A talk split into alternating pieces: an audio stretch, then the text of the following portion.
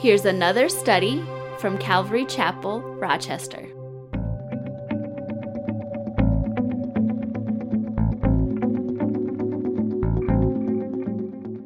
Hey, if you want to go ahead and turn to 2 Corinthians chapter 8 this morning, this is where we are this morning in our study.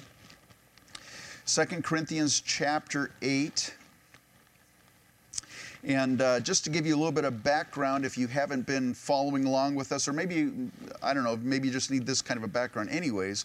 But, um, you know, the, the book of Acts, of course, details the history of the church after the resurrection of Jesus Christ, what happened to the, the church. And, and we know that the church in Jerusalem after Pentecost Sunday just exploded.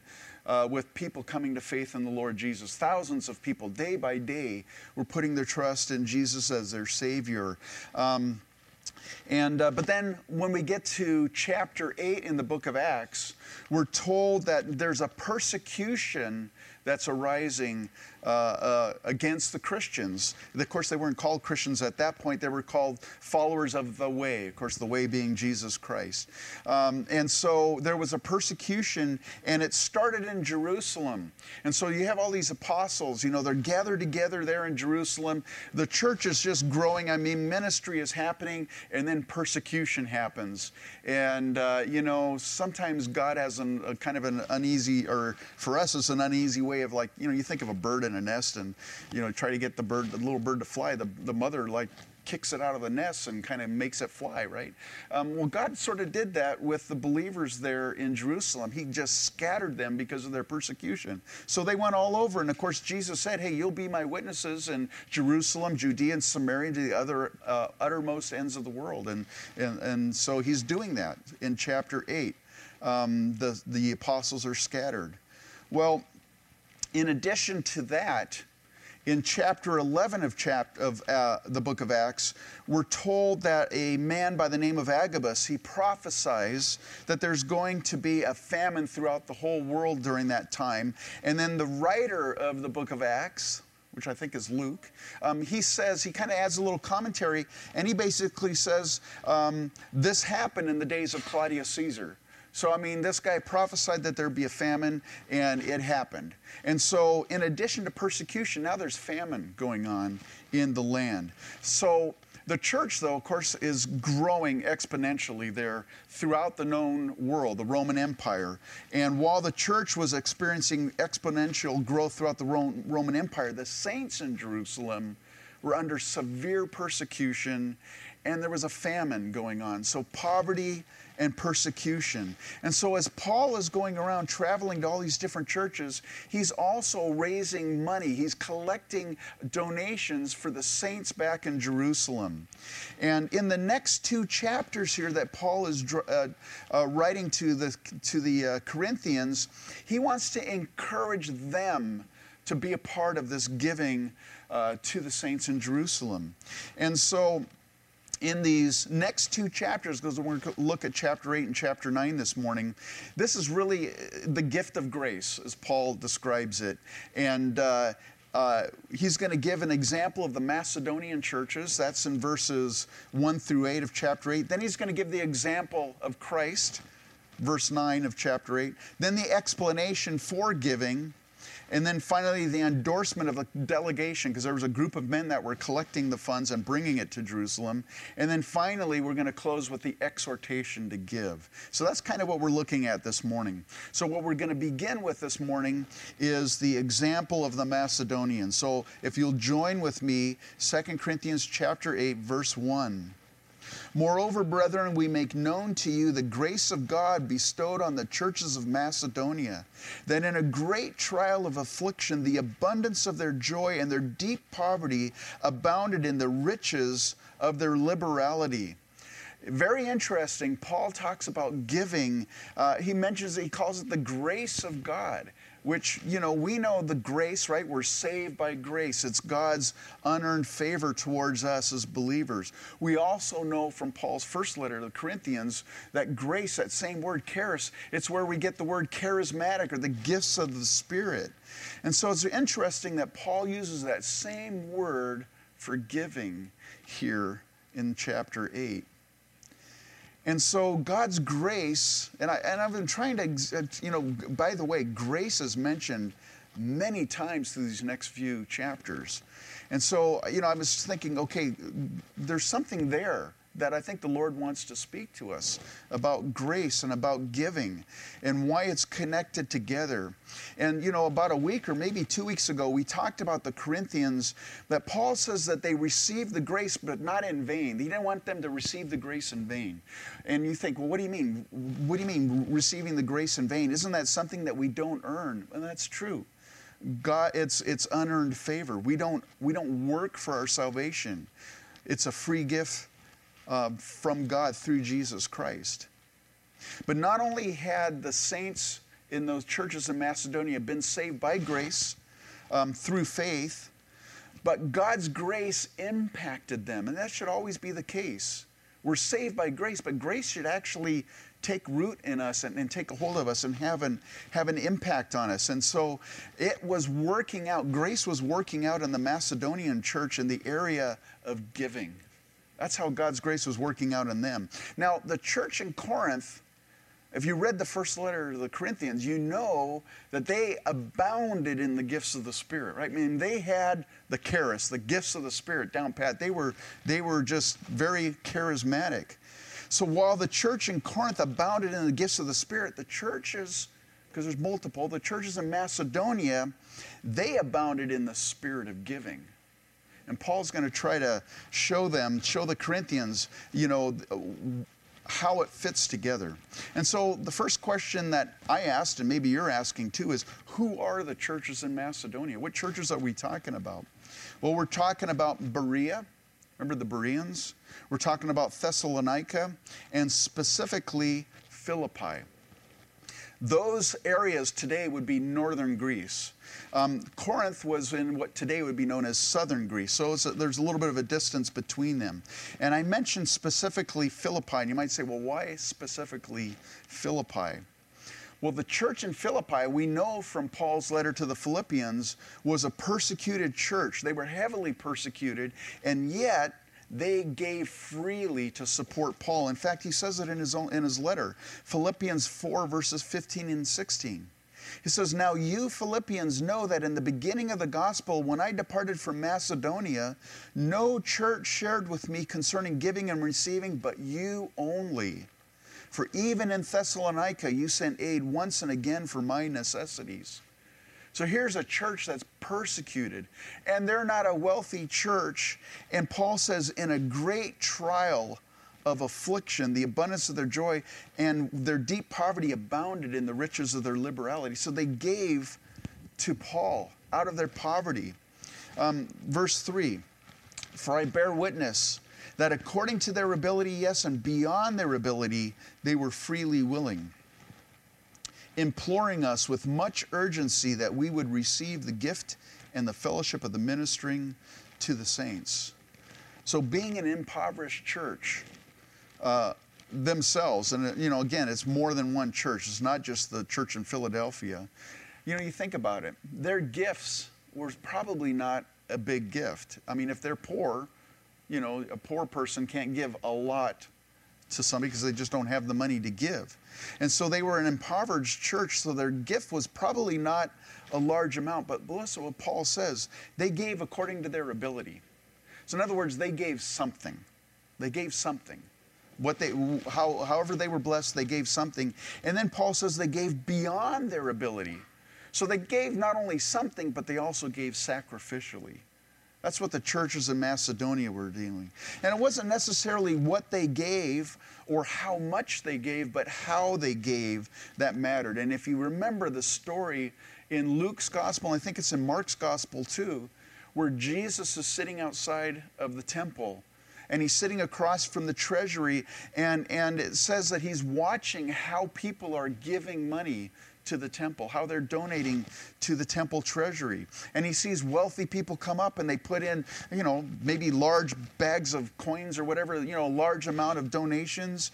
And then he sees this widow that walks up and and and, and she just has two little coins, two mites, which is practically nothing.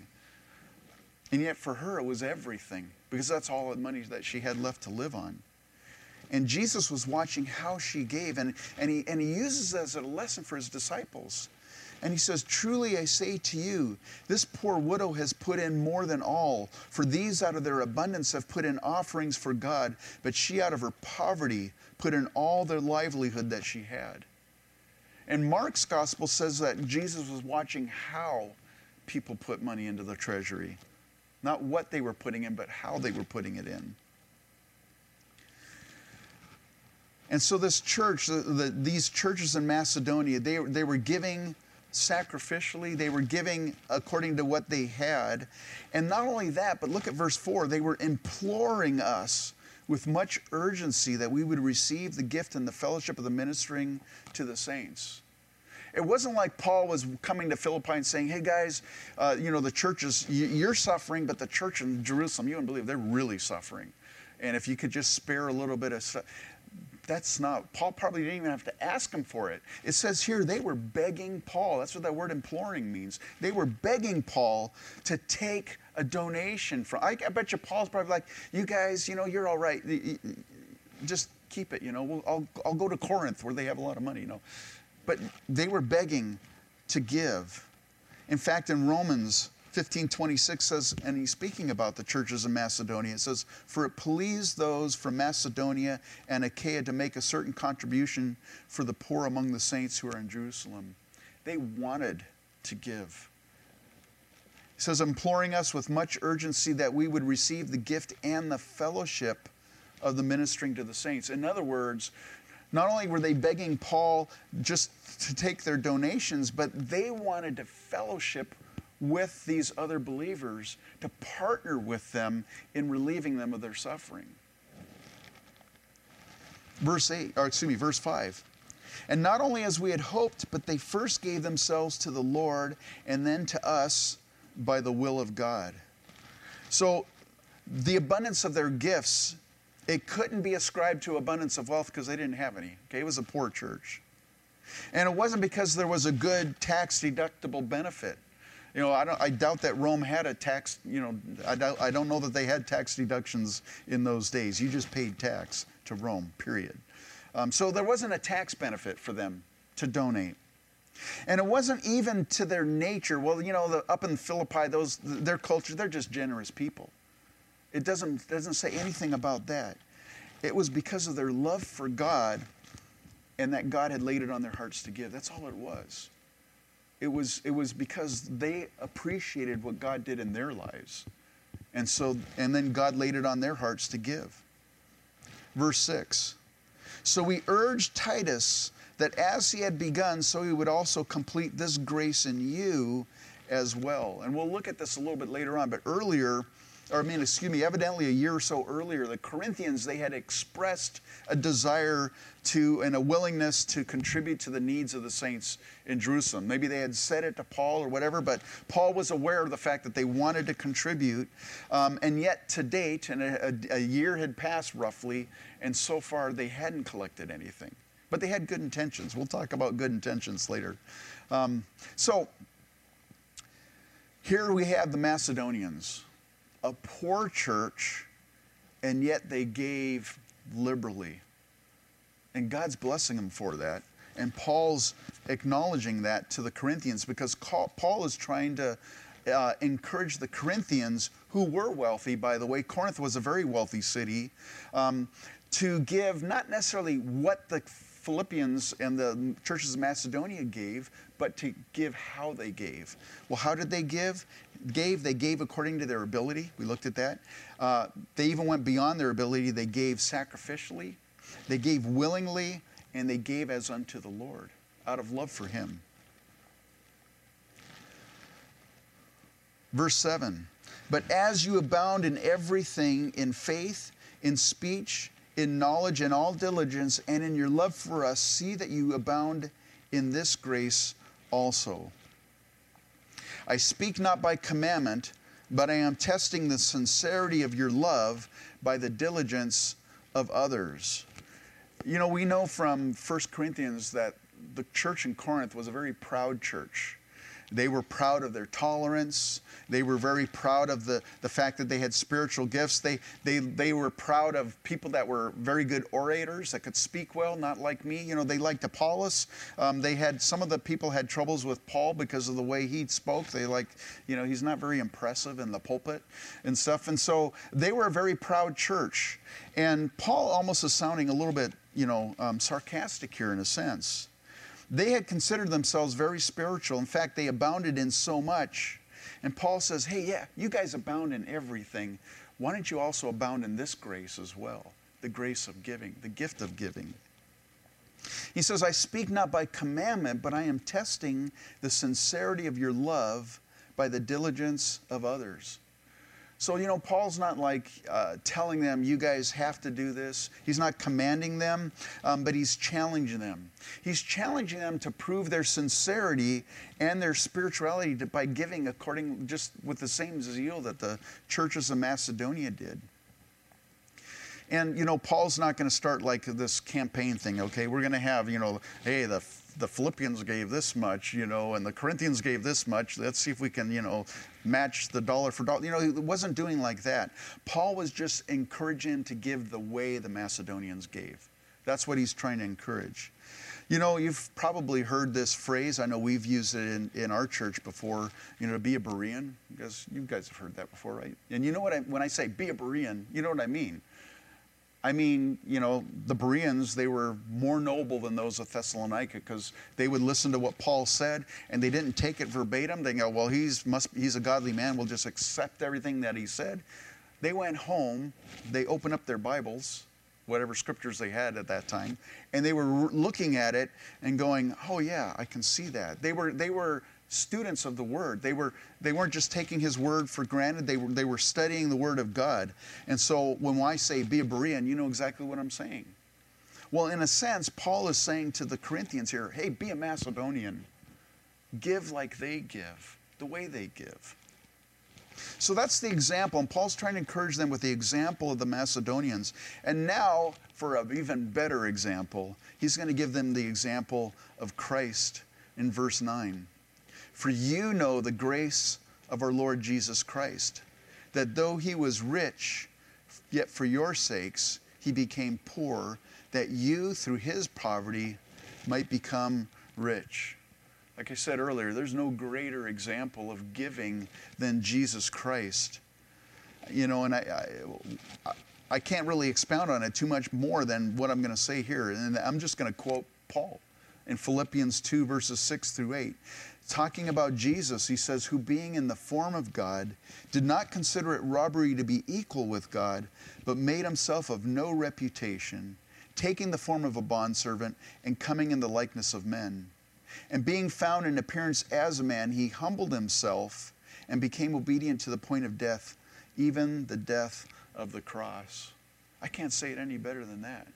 Jesus Christ, God, becomes man and, and lives among us and, and dies for us. I mean, there's no greater gift than what he gave for you and I.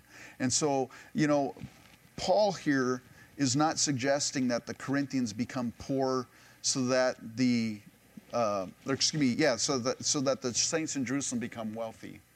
Um, in fact, he'll say that in verse 13 as we get to that. But you want the best example of giving, Paul says? Be like Christ. In other words, have the mind of Christ. What is the mind of Christ? Again, Philippians 2, verses 6 through 8. Made himself of no reputation, laid himself down for us. I like what John says, 1 John 3 16 through 18 says, By this we know love, because he laid down his life for us. We also ought to lay down our lives for the brethren. But whoever has this world's goods and sees his brother in need and shuts up his heart from him, how does the love of God abide in him? My little children, let us love not in word or in tongue, but in deed and in truth. And that's really the thing that Paul is trying to get across to the Corinthians. So, the example of the Macedonians, and he's trying to stir them up and encourage them by that. And then, of course, the ultimate example of Jesus Christ. Now he's going to give them the explanation for giving in verses 10 through 15. Verse 10 And in this I give advice. It is to your advantage not only to be doing what you began and were desiring to do a year ago, but now you also must complete the doing of it. That as there was a readiness to desire it, so there also may be a completion out of what you have. So they desired to give, and they probably vocally expressed that, but yet they didn't follow through with their uh, commitment. They had good intentions. Have you ever been around somebody? Maybe you're one of those people that always has good intentions, but sometimes you just get, don't get around to doing those good things. It's important to follow through with those things. And so Paul says it's your, to your advantage to not just desire to give, but to actually follow through with it. We should follow through with our good intentions. I know a person who's always contacting me and, and telling me all these cool things that they're going to do, and I'm like, that's awesome, man. And then the next time I talk to him, man, you, last time you said this, man, did you do it? And he's like, oh, no, I didn't do it. I'm like, come on, man, you had some great ideas, but now you need to follow through and do them, especially if the Lord's laying them on your heart. So follow through with your good intentions. Verse 12. For if there is first a willing mind, it is accepted according to one has, and not according to what one does not have. God's looking for the willing heart first and foremost. He's not expecting you or I or, or the Corinthians to give what they didn't have. But you know, we have to be real careful there. Okay, we have to be real careful there. I can say, man, I don't have enough time to do some project, you know, um, I don't have enough time to read my word, or I don't have enough time to, to do whatever it is, you know. Um, in reality, we all have the same amount of time. It's just what am I choosing to spend my time on, right? Uh, it, it, yeah, it boils down to, and I, there's people that say, well, I just don't have time. Well, it boils down to what do we choose to spend our time in. So we have to be careful not to say, hey, uh, you know, God doesn't want to give me what I don't have, and I don't have anything to give we have to be careful there because um, we choose what we spend. You know, we do. We, we have lifestyle choices and stuff. And, and so um, Paul is trying to encourage the Corinthians to give something. Just give something. Verse 13 For I do not mean that others should be eased and you burdened, but by an equality that now at this time your abundance may supply their lack, and their abundance also may supply your lack, that there may be equality. As it is written, He who gathered much had nothing left over, and he who gathered little had no lack. You know, it's funny that, that word equality, that's a, that's a very popular word in our culture today, and, and, and uh, especially when it comes to, to financing here, or finances, I should. Um, Paul's not talking about equality in the sense of a redistribution of wealth. Okay, that's kind of a popular thing right now. Uh, socialism. That's very popular right now. A lot of people are are, are screaming uh, socialist ideas. Um, I like what Margaret Thatcher quoted once famously. She said, "The problem with socialism is you eventually run out of other people's money," which is so true. um, so Paul's not talking about a redistribution of wealth here, but he is talking about allowing the Lord, or, being used by the Lord, excuse me, to meet others' needs. Whereas you have an abundance and God blesses you, and now He wants you see a brother in need, man, or a sister in need, you, you bless them. You, and so that's the equality that He's talking about. He's not talking about everybody having the same amount. We're just going to give everything till everything is even. It's at, uh, having the God or having the Lord use you to meet needs. And if you think about it, the church in Jerusalem, they had shared spiritually with uh, the Gentile churches throughout the Roman Empire, right? I mean, all these apostles, the disciples, you know, uh, people are getting saved, they're going out. Uh, the church is just growing. There's missionaries all over the Roman Empire, and these Gentiles who, in a sense, were afflicted with sin now they're hearing the good news of Jesus Christ. They're being set free from bondage to idolatry. Uh, and, and, and so now they're being set free. So the, the, the church in Jerusalem shared spiritually with the Gentiles. But now the church in Jerusalem is physically suffering. And so, what Paul is trying to encourage them now you have an opportunity to share materially. They've blessed you so much. Now, it's, now you have an opportunity to bless them. Jesus said this in Luke 6, verses 38. He says, Give, and it will be given to you. Good measure, pressed down, shaken together, and running over will be put into your bosom. For with the same measure that you use, it will be measured back to you.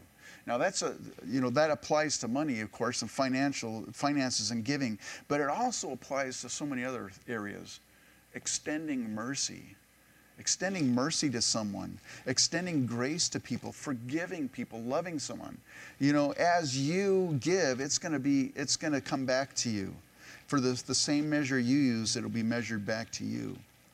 And so, what Paul is trying to encourage the Corinthians let the Lord use you to bless others. And we want to be channels, we want to be used by the Lord to bless others.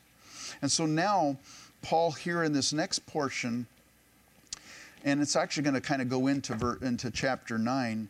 He's going to give an endorsement for the de- delegation that are collecting the gift. Uh, he's going to speak about Titus and these other apostles or these other men that were, that were actually collecting the gift and they were, and they were the ones that were bringing it. So let me uh, go to verse 16 here.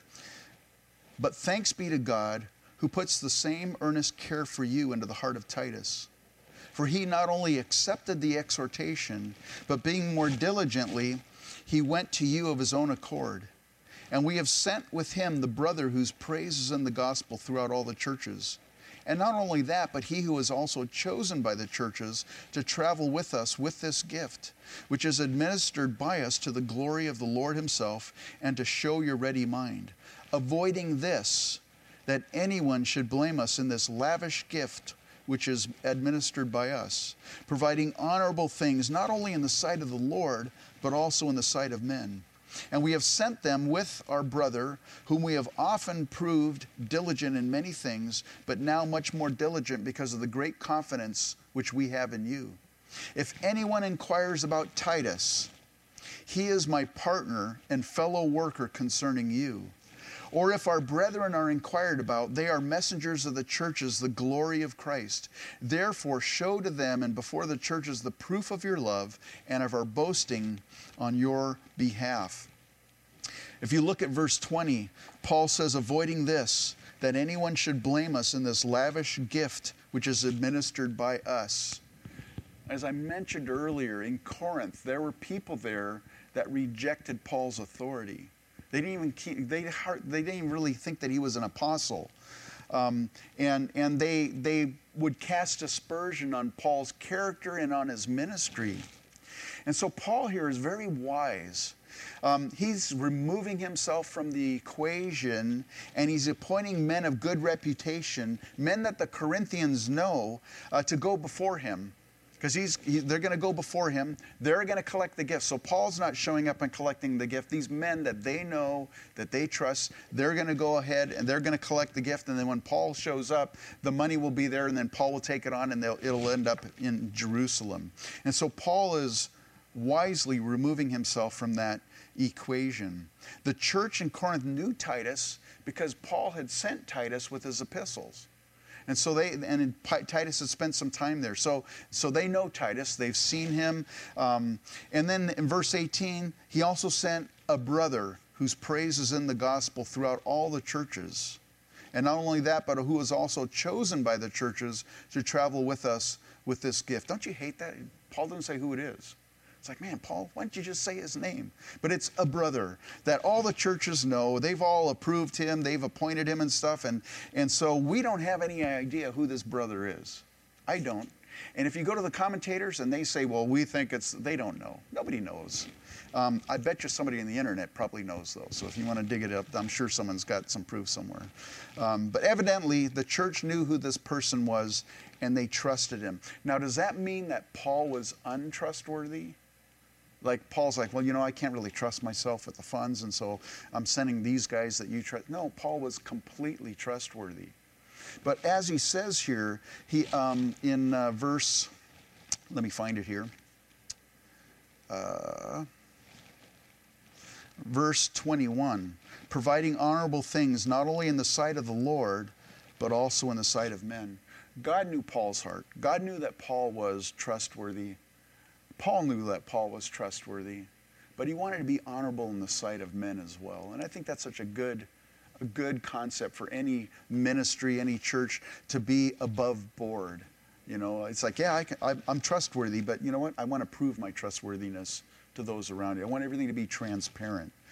Um, so that's what Paul is saying here. And then we move into chapter 9, and he's continuing this, endorsing these guys. Verse, nine, uh, verse 1, excuse me, of chapter 9. Now, concerning the ministry, uh, ministering to the saints, it is super, superflu, superfluous, superfluous Anyways, you know what I mean. it's that word for me to write to you. For I know your willingness, about which I boast of you to the Macedonians, that Achaia was ready a year ago, and your zeal has stirred up the majority. Yet I have sent the brethren, lest our boasting of you should be in vain in this respect, that as I said, you may be ready, lest if some Macedonians come with me and find you unprepared, we, not to mention you, should be ashamed of this confident boasting. Therefore, I thought it necessary to exhort the brethren to go uh, to you ahead of time and prepare your generous gift beforehand, which you had previously promised, that it may be as a matter of generosity and not as a grudging obligation. There in verse 2, Paul says, I know your willingness about which I boast to you, the Macedonians, that Achaia was ready to a year ago, and your zeal has stirred up the majority. So evidently, Paul had, um, he had, or excuse me, the Corinthians had vocally said, "Yeah, we want to contribute to the saints in Jerusalem." Paul evidently had heard that, and so Paul went up to Macedonia and says, "Hey, the Corinthians, man, they they're they're they want to bless the church in Jerusalem, and so they're collecting stuff." And the church in Macedonia said, "Man, we want to participate too. We want to bless them too." And so the the church in Macedonia, man, they were all excited about it. The news of Corinth wanting to give encouraged them. And so the Macedonians, they did it. They collected a contribution. The problem was Corinth, they said they were going to, and then they didn't do it. And so evidently Paul is, you know, he's sending these this delegation ahead of time, Titus and these other guys, to collect the money so that Paul's out of the equation. Now, when Paul shows up, he, evidently it seems like maybe some of the church of Macedonia was going to travel with Paul back to Jerusalem. And so some of these guys that had heard all this good news about Corinth, Paul says, man, if they show up and you guys don't have anything, what's it, you're going to be embarrassed. I'm embarrassed because I, I boasted about you guys, but they're going to be, you're going to be embarrassed too because you didn't do it. And you know what would have happened? I know what would have happened. Paul would have showed up with those Macedonians, and the Corinthian believers at that point would have scrambled to put something together. And then it wouldn't have been a willingness of heart, it would have been a burden under an obligation. Maybe they weren't prepared or whatever. It's like, oh man, okay, well, this was going to this, but man, I'm, I'm gonna, I have to give it now because we want to save face in the eyes of these these other believers. So Paul says, man, get it ready and and give it to these guys, and and then when you arrive or when we arrive, man, there's not going to be any embarrassment or anything like that. Now, in the last of this chapter, verses 6 through 15, Paul is going to give an exhortation on gift giving. And there's so many, just, I mean, you could do messages on each one of these verses pretty much. Um, but we're going to look at it into, its, into the entirety of the chapter.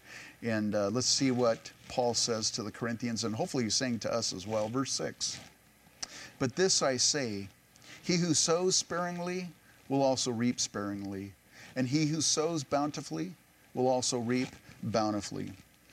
You know, uh, I, I, know it's true in farming. If you just scatter a few seeds, you just plant a few seeds, you're going to have just a few, you know, your crop's going to be small. So you, you plant abundantly, or you, excuse me, you sow abundantly, and you, you know you're expecting to reap abundantly. Same with gardening. Um, now I'm not a gardener. My, my, wife's got the green thumb in our family, and and anyways, we were putting some seed down on the grass, and because uh, we had done some work in the yard, and and and I just take just handfuls of grass seed, and I'm like just dumping. There's like mounds of grass seed, and she's like, that's that's too much. You can't do that. I'm like, hey, go back to this verse, you know. if you sow abundantly, you'll reap abundantly. So, um, but I don't know if that's true with grass seed, but in any event. What's true in planting and gardening, it's true in giving as well.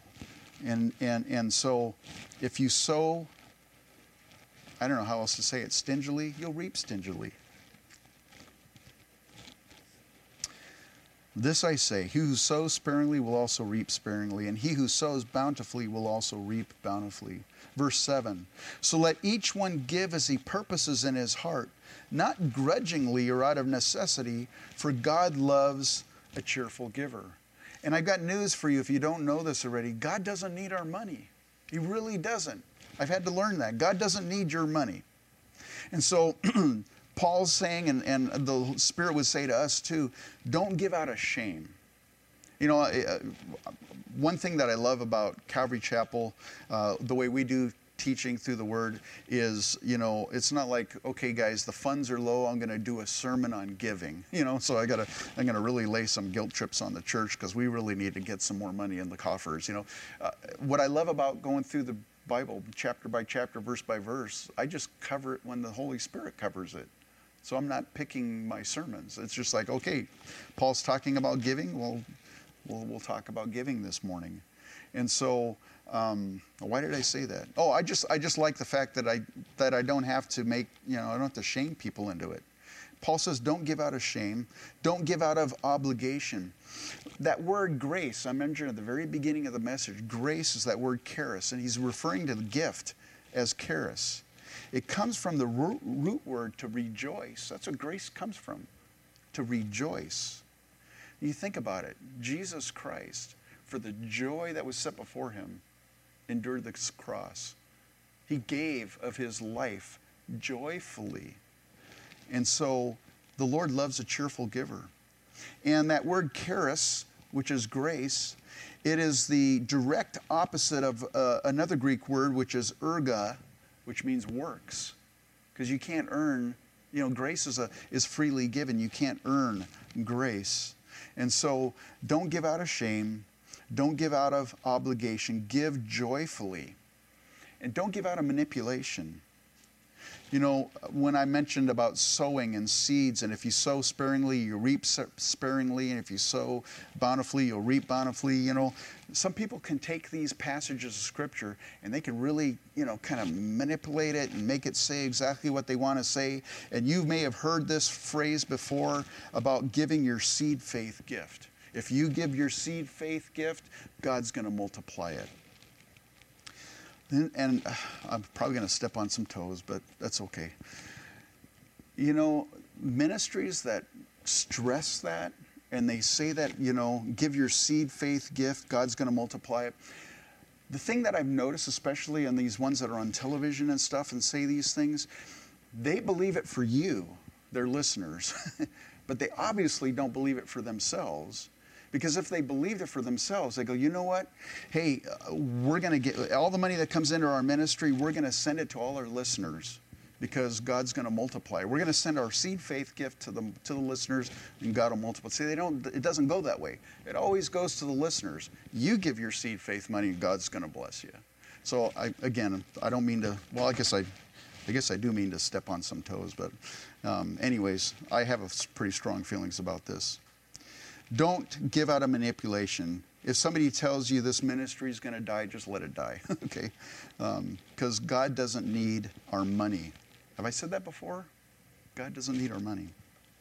He doesn't want us to give out of shame or manipulation. He doesn't want us to give grudgingly. And so you might be sitting there and go, Amen, brother. So now I don't have to give because I don't want to give grudgingly. I don't want to be manipulated. Man, I just, cool, why should I give?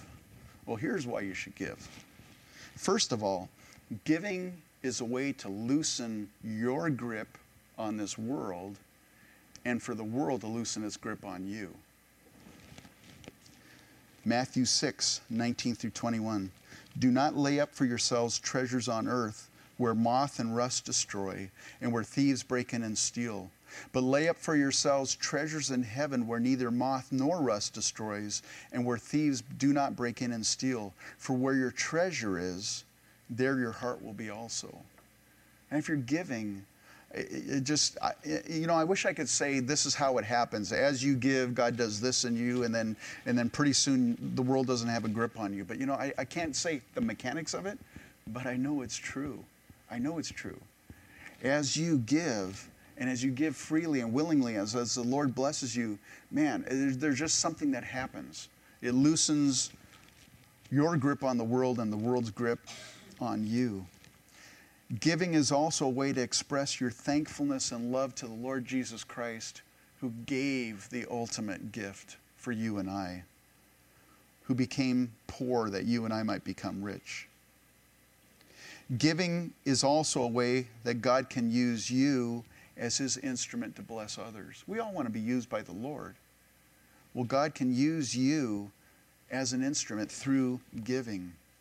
And then God loves a cheerful giver. I mentioned that already. Grace, the word giving, the word grace comes from the root chairo means to rejoice. Looking unto Jesus, Hebrews 12, 2, the author and finisher of our faith, who for the joy that was set before him endured the cross, despising the shame, and has sat down at the right hand of the throne of God. The joy that was set before him, going to the cross, the crucifixion. You know, we you've seen the movie The Passion. You know, uh, and it's a very it's a very moving movie and stuff, and it's it's really dark and everything. But you know, the Bible says Christ did it joyfully for you and I. That's an amazing thing when you think about it. Verse 8 and God is able to make all grace abound toward you, that you, always having all sufficiency in all things, may have an abundance for every good work. As it is written, He has dispersed abroad, He has given to the poor, His righteousness endures forever. Now may He who supplies seed to the sower, and bread for food supply and multiply the seed you have sown, and increase the fruits of your righteousness while you are enriched in everything for all liberality, which causes thanksgiving through us to God. God blesses the right kind of giving when we give it willingly from our heart. He rewards even the smallest gift if it's given with the right heart. And the right, uh, excuse me, the, the reward, the blessing, it may be in a greater abundance of wealth in order to be able to continue blessing others. God may do that. Um, I like what David Guzik says. He says, God wants us to be channels of blessing, not reservoirs of blessing. You know, this is just a different way to look at what, we, what the Lord blesses us with. He also rewards people with contentment. And that's kind of what I was, that's that whole concept of the world's grip it gets loosened. Our grip on the world, our grip on material things, and also its grip on us. Uh, finally, you know, you get to a point as you give, you grow in contentment. You might think that, doesn't make sense because I'm giving and I'm, I'm, I'm actually I'm coming up with less because I'm giving to somebody else. But God has a way of making you content and, and blessing us. And so the blessing, it may or may not be a, you know, uh, okay, you give so and so, you know, such amount of money, and now God's going to bless you back 10,000 fold or 10 fold or 100 fold, whatever. You know, it may not be that, but God blesses. And his blessings come in so many different ways. Um, verse 12. For the administration of this service not only supplies the needs of the saints, but also is abounding through many thanksgivings to God while through the proof of this ministry they glorify God for your obedience, excuse me, for the obedience of your confession to the gospel of Christ, and for your liberal sharing with them and all men. And by their prayer for you, who longed for you because of the exceeding grace of God in you. You know, I'm obviously not wealthy right now. Maybe you think I'm wealthy. I'm not wealthy right now. I mean, we, God's blessed us. He's provided for us. My, I'm speaking of my own family. Um, it, but the thing is, there was a time when my wife and I were struggling financially. We've, we've been kind of we've been on that end of the spectrum and, and so we've known what it's like to just like okay uh, there's just not enough money you know we're going to have to make figure out what we can do without you know and um, I'm talking about necessities, what can, we can do without. And during that time, I remember, especially when we were a young couple, man, the Lord just would continue to bless us. And it would come in different forms. And sometimes it'd be somebody that would just, you know, I don't know if they just heard about our situation or the Lord laid it on their hearts, but somebody would come by, maybe they bring us a bag of groceries or whatever. And, you know, I was always thankful for the person. Man, I'm, I'm so thankful. But you know what I ultimately thanked? I thanked the Lord. Because the Lord would put it on the people's hearts to give. The Lord, uh, there was a time my uh, father had passed away, and uh, um, he lived in California. He had passed away. I had actually been out there visiting. I knew he was dying, and uh, so I, I spent uh, my last, you know, said my last goodbye to him, and came back to Minnesota because I had to work my job, and uh, my wife stayed there. And as things got closer and closer, and then he died, you know, I, I had to come back. And so uh, it's not cheap buying plane tickets, you know, back and forth, flying, flying all over. So, you know, it was a little bit of a sacrifice. And and uh, there was somebody, uh, again, my wife was in California. I think it was a Sunday afternoon actually, and I was going to be flying out. I think it was the next day, if I remember right.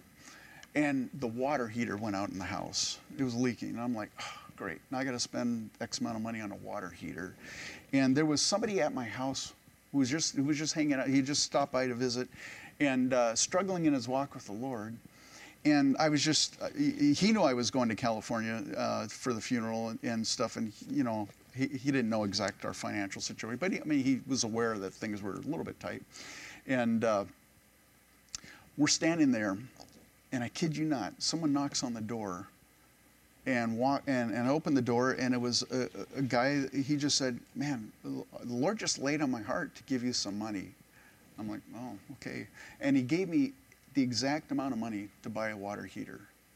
And i remember looking the and the person next to me I, the, when i closed the door i thanked the guy had closed the door and i looked at and his jaw was almost on the ground. He's like i can't believe and i'm like you know that's a generous person but you know god knew the need God met the need. And, and He used that person. And so, what a testimony. Um, God knows our needs. And uh, the praise and the glory, it always goes to God. I mean, I thank the Lord for generous people. And uh, there are some people that just have the gift of giving, and God bless them. And uh, um, I think uh, it's, it's, a great, it's a great gift to have. And I thank the Lord for them, but ultimately I always thank the Lord. Thank you, Lord, because you know the needs, you know the situation. So God meets the needs. God knew the needs of the church in, in Jerusalem. And so God was stirring up the hearts. He stirred up the hearts of the Macedonian churches. And Paul's trying to encourage the Corinthians hey, guys, you want to be used by the Lord to bless others? Here's your opportunity. And so the praise and the glory always goes to Him, ultimately we always thank the Lord because the Lord's the one that orchestrates all these different things. I mean, the person to be at my house, you know, it was just it was just a happenstance thing. The person knocking on the door, they weren't even a part of our church. It was just somebody just it's like out of the blue. I mean, I didn't. I mean, how did he know? God knew, and so that, that's really cool. And so, finally, verse, and you're probably thinking, finally, the sermon's almost over. verse 15 Thanks be to God for his indescribable gift. You just think of the gift of salvation that the Lord Jesus Christ gave for us. He doesn't ask us to lay down everything to give to your neighbor or whatever, whatever ministry. He doesn't ask us to do that. But He did that. He gave His entire life for you and I. He, he, he set aside his reputation. He, he was spit upon. He was beaten. It just all for you and I, that we through his poverty might become rich through his the blood of Jesus Christ, which is washes us from our sins.